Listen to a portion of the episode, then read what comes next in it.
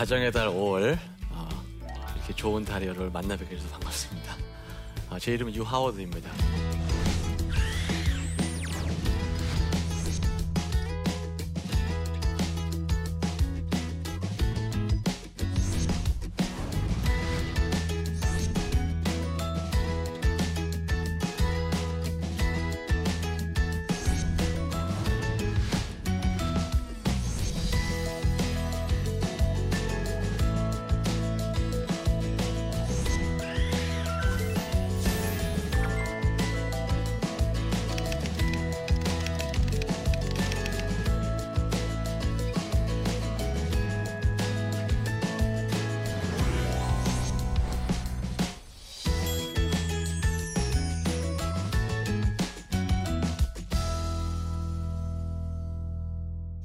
저는 한 23년간 어, 초등학교, 중학교, 그리고 어, 고등학교 학생들과 계속 지내왔습니다.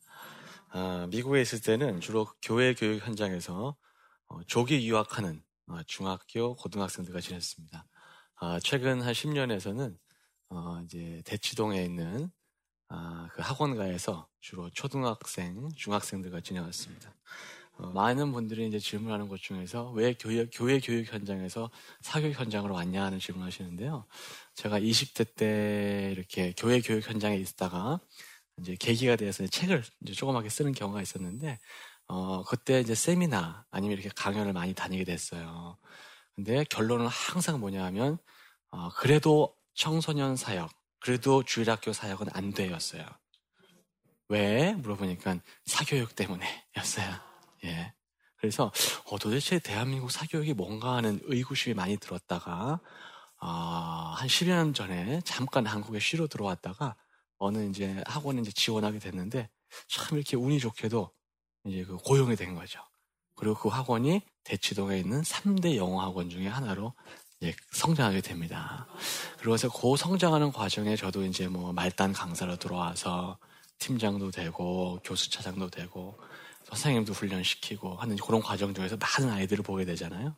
그래서 그 아이들을 보면서 한 가지 놀라운 사실을 발견하게 됩니다. 뭐냐면 어렸을 때 굉장히 비범했던 아이가 이상하게 나이 30이 가까우거나 30을 넘기면서 평범 내지는 평범 이하 삶을 사는 그런 애들을 보았고요.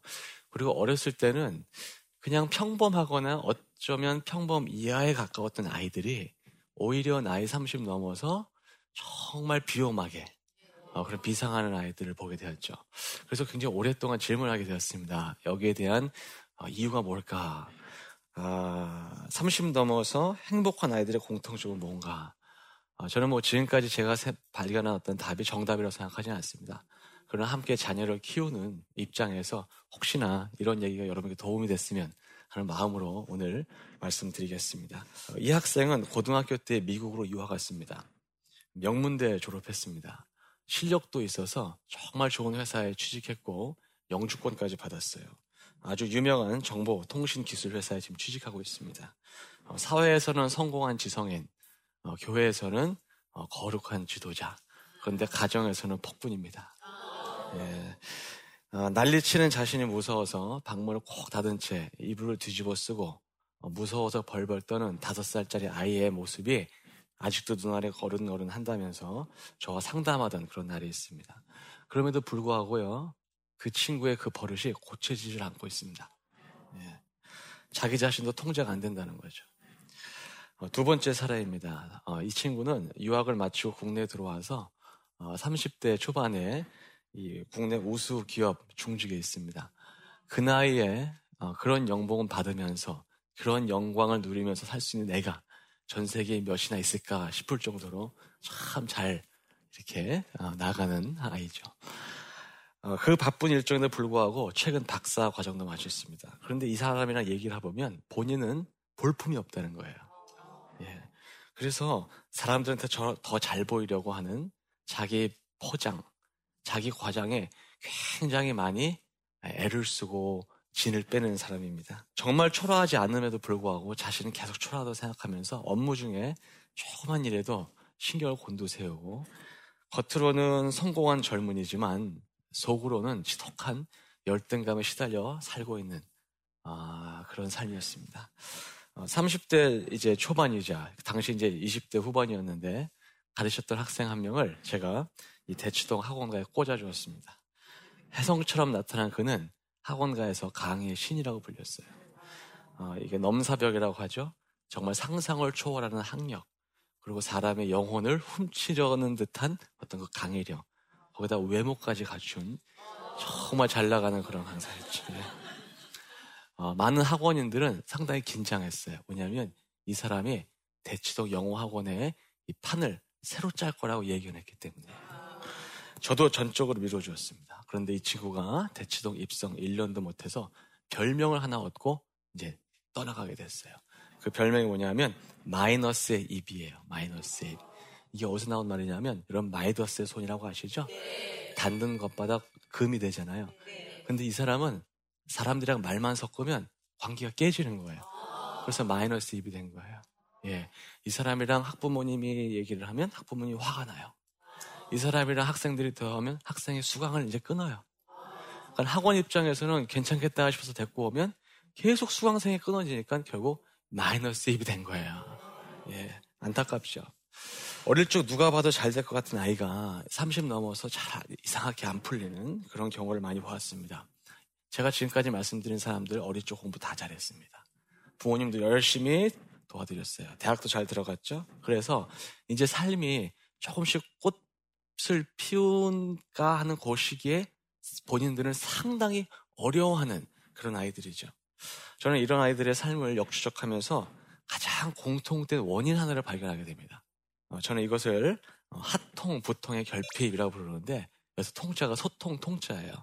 그래서 하나님과의 소통, 그리고 부모님과의 감통의 결핍을 알수록 어렸을 때 공부 마랑에 한 것과 상관없이 나중 인생이 힘들더라 하는 것을 발견하게 되는 거죠. 어, 그래서 오늘은 그 두 번째 핫통의 그 두 번째 부통이란 단어에 대해서 좀 생각하고 싶은데요. 핫통은 뭐 워낙 우리 뭐 유능하신 목사님들이 잘 설명하고 계시니까 전 부통에 대해서 잠깐 말씀드리겠습니다. 여기서 부통은 이 감정적인 소통을 의미하는데요. 어, 뭐 저희가 감정적인 소통 중요한 거 모르는 사람이 이 세상에 어디 있겠습니까?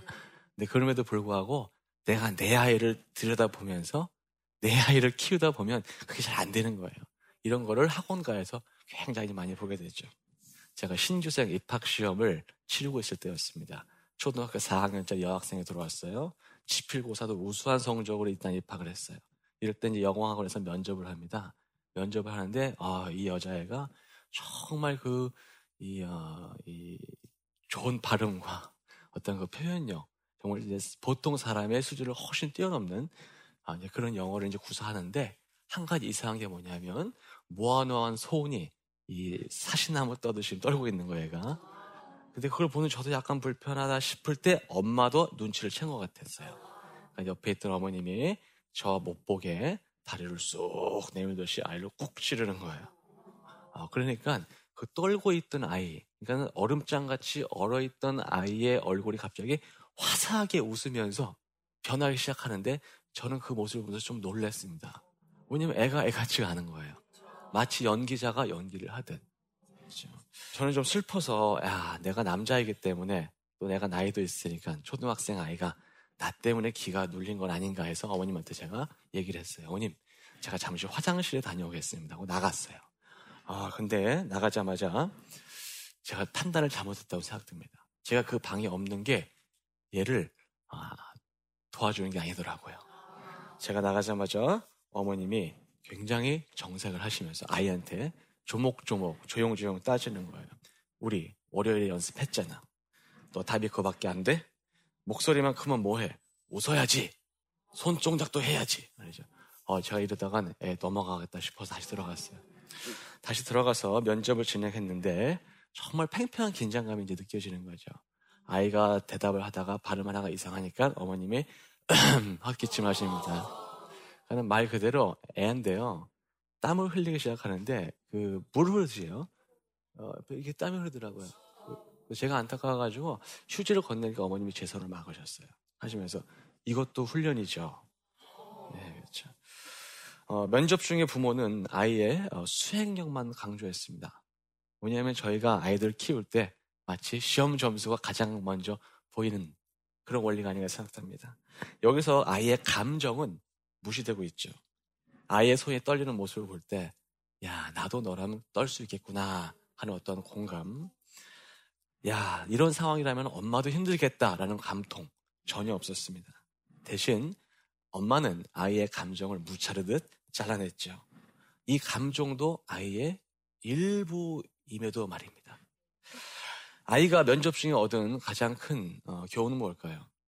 나보다 더 중요한 게 있어. 그거는 나의 점수야.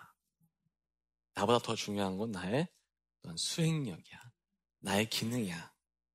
어, 제가 학원가에서 볼 때 아이의 자존감은 이런 식으로 녹아내리기 시작했습니다. 어, 부모된 우리는 자녀의 성취의 마음이 조급합니다. 그래서 아이들의 감정을 야박하게 어, 잘라내곤 하지요. 아이의 내면에 꿈틀거리는 억울한 감정도 아이의 일부입니다. 슬픈 감정도 아이의 한 부분이죠. 이럴 때 부모가 그것을 감통하려고 하지 않을 때 아이는 자신의 일부가 잘려나가는 듯한 느낌을 받는다고 합니다. 부모가 자녀의 감정을 만나주지 않고 무시할 때 아이는 세상의 전부로부터 거부받는 느낌을 받게 된다고 합니다. 왜냐하면 아이들에게는 아직도 부모가 세상의 전부이기 때문입니다.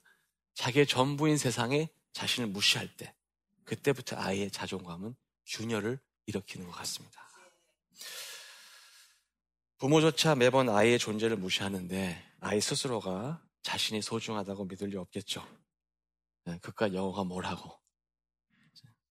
초중학교한테 영어가 뭐 그렇게 대단하다고 아이의 자존감과 바꾸려고 하는 건지 말입니다. 아쉽게도 조기 교육 열풍이 시작되면서 학원가에서 보는 아이들은 이미 어려서부터 자존감에 많은 경우 금이 가고 있습니다. 우리가 영어 발음에 몰두한 나머지 아이의 감정 발음은 놓치고 있습니다. 아이의 독해 점수 때문에 아이의 마음 점수는 읽지 못하고 있는 거죠. 다시 면접 얘기로 돌아가겠습니다. 그 아이가 당연히 입학을 했죠. 성적이 좋으니까요. 어, 4년 후에 선생님들이 어, 큰일이 생겼다고 하면서 이제 회의를 하게 됩니다. 어떤 한 아이가 있는데 어른의 상상을 수준을 초월하는 그 부정행위를 시험 볼 때 이제 하고 있는 거죠. 그리고 또 하나는 당시 그 학원에서 우리가 토론을 하고 있는데 토론하다 보면 찬반이 있기 때문에 자기와 다른 의견이 나올 수 있지 않습니까? 한 아이가 거기에 대한 너무나 심한 과민 반응을 보인다는 거죠. 알고 보니까 4년 전 그 아이였어요. 어, 결국 어, 일이 커지게 돼서 어, 머님을 만나게 됩니다. 어, 머님이 저에게 많은 말을 해주셨는데 이 얘기가 제가 지금도 기억에 남습니다. 어릴 때는 애가 착하고 순종적이었는데 중학교 2학년 되면서 갑자기 변했어요. 학교에서 친구를 잘못 만났어요. 예. 그러면 뭐 그럴 수도 있을 거예요. 근데 저희가 보는 대부분의 사례는 얘가 친구 잘못 만나서 그런 거 아닙니다, 지금. 제 생각에는 얘가 어른을 잘못 만난 것 같습니다. 교육을 교육으로 변질시킨 어른들 사이에서 아이들이 이렇게 숨막혀 하고 있는 거죠. 어쩌면 그 한복판에서 가장 책임감을 느껴야 할 사람은 어, 저같이 사교육 현장에 있는 저 같은 사람들이 아닌가 생각하고 두 번째는 이것을 적절히 활용하지 못하고 욕심으로 몰아붙이는 부모가 아닌가 생각됩니다. 그래서 저는 그 아이가 친구를 잘못 만난 게 아니라 어른들을 잘못 만난 게 아닌가 생각이 됩니다. 잦은 부정행위 당연합니다. 왜냐하면 자신의 존엄성보다 점수가 중요하다고 배워내거든요. 토론 중에 고성, 과격행위 당연하죠. 왜? 얘는 어려서부터 감정 다루는 법을 배우지 못한 거예요. 그럼에도 불구하고 얘는 분명히 좋은 대학은 갈 거예요. 왜냐하면 점수로 살아남는 데는 이미 도가 튼 애예요.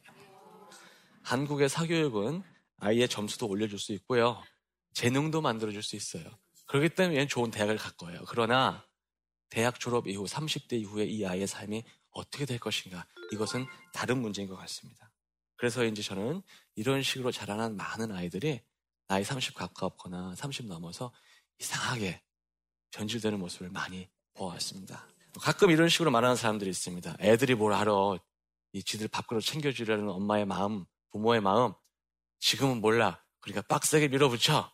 나이 들면 다 이해해.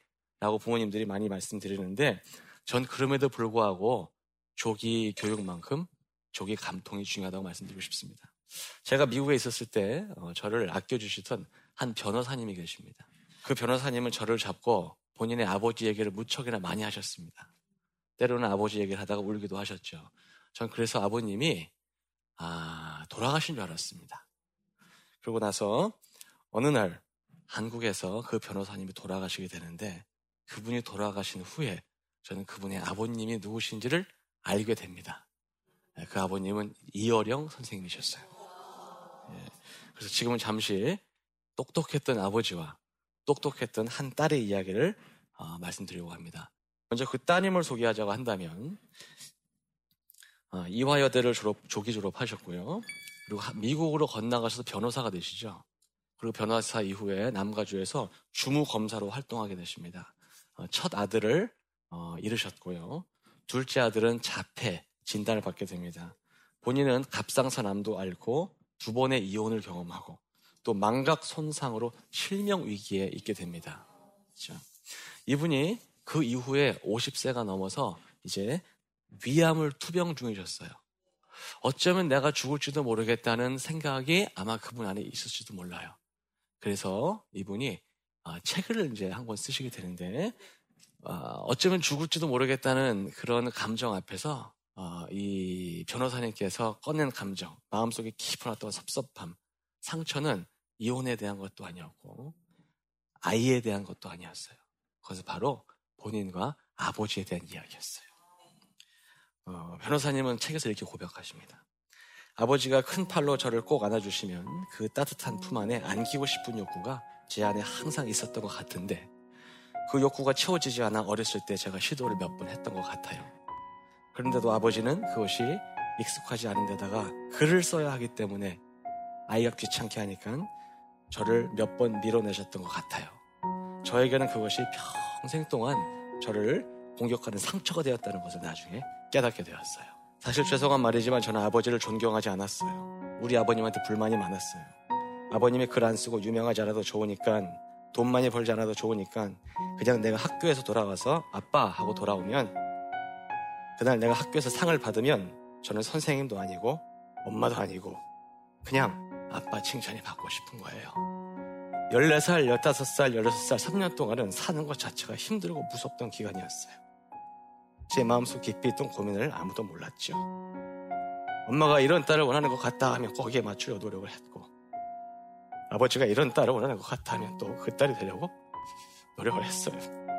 미국에서 결혼해서 이민 가서 유학 가서 사는 동안 너무 힘든데 아버지한테 한 번도 아빠, 나 힘들어요 도와주세요 전화 안 했습니다. 왜냐하면 제 안에는 제가 만드는 거부받은 기억만이 가득했기 때문이죠. 네가 내말 듣고 살아서 고생하지 라고 말하는 아빠에게 제 자신을 철저하게 숨기고 싶었어요. 여러분, 이것이 투병 중에 한 사람이 꺼내놓은 50 넘어 꺼내놓은 마음의 상처였어요. 한 시대를 이끌던 석학이셨습니다. 이효령 선생님은. 그럼에도 불구하고 정작 자기 딸에 있는 마음은 모르셨어요. 석학의 반도 못 되는 나는 내 아이를 알 수 있나? 한번 생각해 볼 문제라고 생각합니다. 설득과 반박의 전문인 이민아 변호사님도 자기의 마음을 부모한테 결국 전달 못했어요. 부모에게 상처받지 않은 자녀는 못 봤습니다. 그리고 자녀에게 섭섭하지 않은 부모도 못 봤어요. 어쩌면 부모와 자녀가 서로 상처 주고 사는 것 비정상적인 것 같지 않아요. 왜냐하면 우리는 결국 어, 불완전한 존재 아니겠습니까? 그럼에도 불구하고 감정이 통하지 않아서 고통하는 통은 줄일 수 있다고 봅니다. 특히 성적에 눈이 멀어서 공부에 눈이 멀어서 아이의 감정을 읽어주지 못하는 실수는 우리가 얼마든지 줄일 수 있다고 봅니다. 이민아 변호사님이 살아생전 원하셨던 거 대단하지 않았습니다. 진솔한 감정의 주고받음이었어요. 저도 학원가에서 아이들을 보면요. 불만 있는 아이들이 많이 있어요, 부모한테. 그러나 그들의 부모가 대학을 못 나와서 성품이 부족해서 돈을 못 벌어서 장애 자라서 실망하는 부모들은 아이들 거의 없습니다. 그냥 아이들은 부모가 목말라 하는 그 한마디가 없어서 힘든 거예요. 그렇게 보면 마음이 통하면 통이 없고 마음이 불통하면 통한다는 이 통찰은 그 어느 시대보다 요즘에 필요하지 않은가 하는 생각을 하게 됩니다. 아, 이민아 변호사님이 돌아가시고 3년이 지났습니다. 3년 후에 이효령 선생님이 책을 한 권 쓰세요. 저는 너무나 그 책이 궁금해서 읽게 됩니다. 한 대목에 이 장면이 있었습니다. 딱 한 번이라도 좋다. 낡은 비디오 테이프를 되감듯이 그때 옛날로 돌아가자. 나는 글 쓰던 펜을 내려놓고 일담한 책장을 덮고 두 팔을 활짝 편다. 너는 달려와 내 가슴에 안긴다. 내 키만큼 천장에 다다를 너를 들어 올리고 졸음이 온 너의 눈 상기된 너의 뺨 위에 goodnight 키스를 하는 거다. 유감스럽게도 나는 너를 잃고 난 뒤에야 너를 얻을 수 있었다. 여든이 넘어서야 입덧과 산고의 고통을 겨우 알게 되고 내가 세상을 떠난 뒤에야 허둥지둥 초짜를 뗀 아버지로서 내가 여기에 있다. 아쉽게도 교육 현장에서 제2, 제3의 이민아들은 너무나 많습니다. 어, 창조주 하나님, 그 거대한 창조주도 인간의 감정 세계를 무시하지 않으셨죠. 어떻게 보면 성경에 기록한 대부분 하나님의 이야기는 인간을 향한 감통이에요.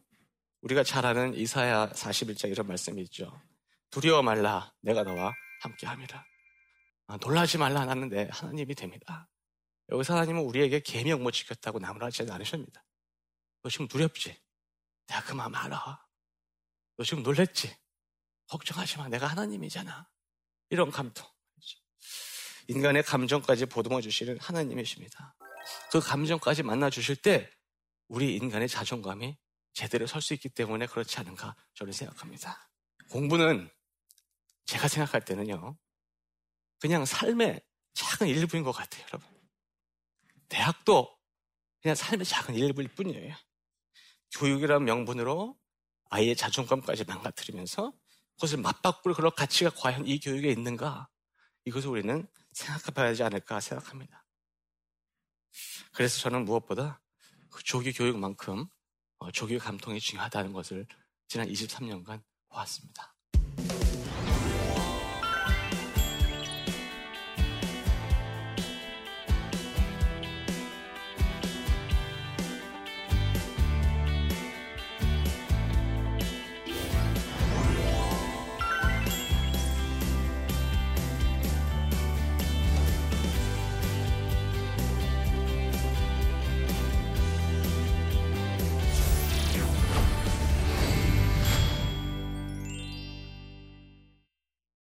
이 시간에는 어, 질문 어, 들어온 거 몇 가지를 어, 답변 드리고자 합니다. 예. 마음 성적을 생각하다가 공부 성적을 놓치는 건 아닌가 하는 걱정이 듭니다. 어떻게 해야 할까요? 예, 굉장히 어려운 질문입니다. 어, 저는 그 마음 성적만 강조하는 건 아닙니다. 물론 아이에게 공부 성적 중요하다고 생각하죠. 어떤 경우에는 너무 부모들이 마음 성적만 생각하다가 아이의 공부 성적이 정말 놓치는 경우가 있어요. 그런 아이도 결국에 성장하면 그거 좀 원망하더라고요. 그 제가 생각하는 중요한 것은 마음 성적과 공부 성적의 균형. 이 균형이 중요하다 고 생각하는데 저희가 처한 지금 이 시대, 특히 어, 적어도 제가 한국에서 만나본 30대, 40대 부모님들의 가정에서는 마음 성적보다는 여전히 공부 성적이 훨씬 중요하게 아, 받아들이는 것 같아요. 그걸 이해하지 못하는 시어머님, 시아버님과의 갈등도 많이 있고, 그거는 교육하면 벌써 세대의 어떤 그 이해가 벌써 다르더라고요. 그래서 오히려 이 시대 젊은 세대의 균형은 어, 공부 성적 조금 내려놔도 괜찮으니까 아, 마음 성적 조금 더 신경 써주면 어떨까 어, 그런 생각이 듭니다. 예. 예, 다음 질문 보겠습니다. 예. 아, 원장님께서 생각하시는 교육의 가장 중요한 가치와 목적은 무엇인지 궁금합니다. 그랬어요. 네, 이것도 굉장히 어려운 질문이네요. 예, 어, 제가 서울에 와서 어, 굉장히 교육 가치에 대해서 놀란 것이 하나가 있는데요. 어, 이미 초등학생들도 공부하는 이유는 취업에 두고 있습니다. 그죠? 내가 커서 어떤 직업을 갖고 뭐 먹고 사나 하는. 저는 그걸 굉장히 도전을 많이 받았어요. 어, 저 같은 경우는 뭐 제 아버님의 교육 철학이 맞다고 생각하는 건 아니지만 어, 제가 그 아이들을 만나기 전까지 어떻게 자랐냐면 어, 교육을 배우는 이유는 어, 진정한 인간이 되기 위해서다. 이런 교육을 많이 받았어요. 그래서 제가 이제 젊었을 때는 이제 신학도 하고 그다음에 경영학도 하고 지금 다시 또 이제 교육학을 공부하거든요. 어, 이런 모든 여정 가운데 어 내가 이걸 공부하면 이걸 먹고 살겠다 하는 그런 생각 전혀 없었어요. 근데 한동안은 어, 이 취업에 굉장히 눈이 밝은 아이들과 대화하면서 또 그들의 부모님과 대화하면서 아 우리 엄마 아빠는 왜 안 그랬을까 하는 또 아쉬움도 들더라고요. 그런데 어, 여러 가지 상황을 돌아보면서 지금 봤을 때 오늘 누군가에 저에게 물어본다고 한다면 어, 교육의 참 목적은 취업도 아니고 아, 뭐 정말 그 인간됨이 어떤 그 인간됨됨이 이것도 좀 아닌 것 같고 교육의 가장 큰 목적은 여호와 하나님을 알아가는 것이 아닌가 저 이렇게 생각합니다. 왜냐하면 말씀 그대로 모든 지혜의 근본은 살아계신 하나님에서 오는 것이고 우리가 그 공부를 통해서 그 하나님을 조금 더 알아갈 수 있다고 한다면 그야말로 성공하지 않은 공부인가 말씀드렸듯이 공부, 대학, 어떤 요즘 말씀드린 스펙 이런 거는 인생의 정말 작은 일부분인 것 같아요. 그 일부분을 갖췄다고 해서 그 아이들이 사회생활에서 아니면 그 직장생활에서 잘 풀리는 것도 아닌 것을 너무나 많이 보게 됩니다. 오히려 한 사람의 능력이 조금 떨어진다 하더라도 살아계신 하나님을 알고 그분과 소통하고 또 그분의 가르침에 순종하는 바보 같은 사람이 더 멀리 더 높이 올라가는 것을 너무나 많이 보고 있습니다. 그래서 다시 한번 말씀드리고자 하면 오늘 제가 생각하는 교육의 가장 중요한 가치는 여호와 하나님을 알아가는 것이라고 말씀드리고 싶습니다. 예. 일부 어, 강연에 대한 초점을 다시 말씀드리고자 합니다. 아, 교육이 교육으로 변질되어 가고 있는 듯한 지금 이 시대에 저희가 다음 세대를 위해서 할 수 있는 한 가지 어, 욕심을 좀 내려놓고 그 아이들을 어, 진정한 인격적으로 인격체로 만나주는 특히 그 아이의 감정을 소통해주는 이 부분이 제가 봤을 때는 너무나 중요했다 하는 그 요점을 정리해드리면서 말씀 맺겠습니다. 네, 부족한 제 강의를 열심히 들어주셔서 감사합니다. 감사합니다.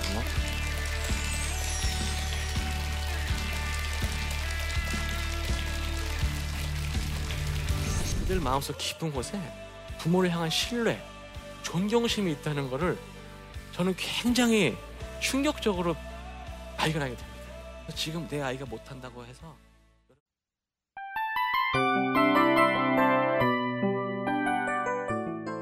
이 프로그램은 청취자 여러분의 소중한 후원으로 제작됩니다.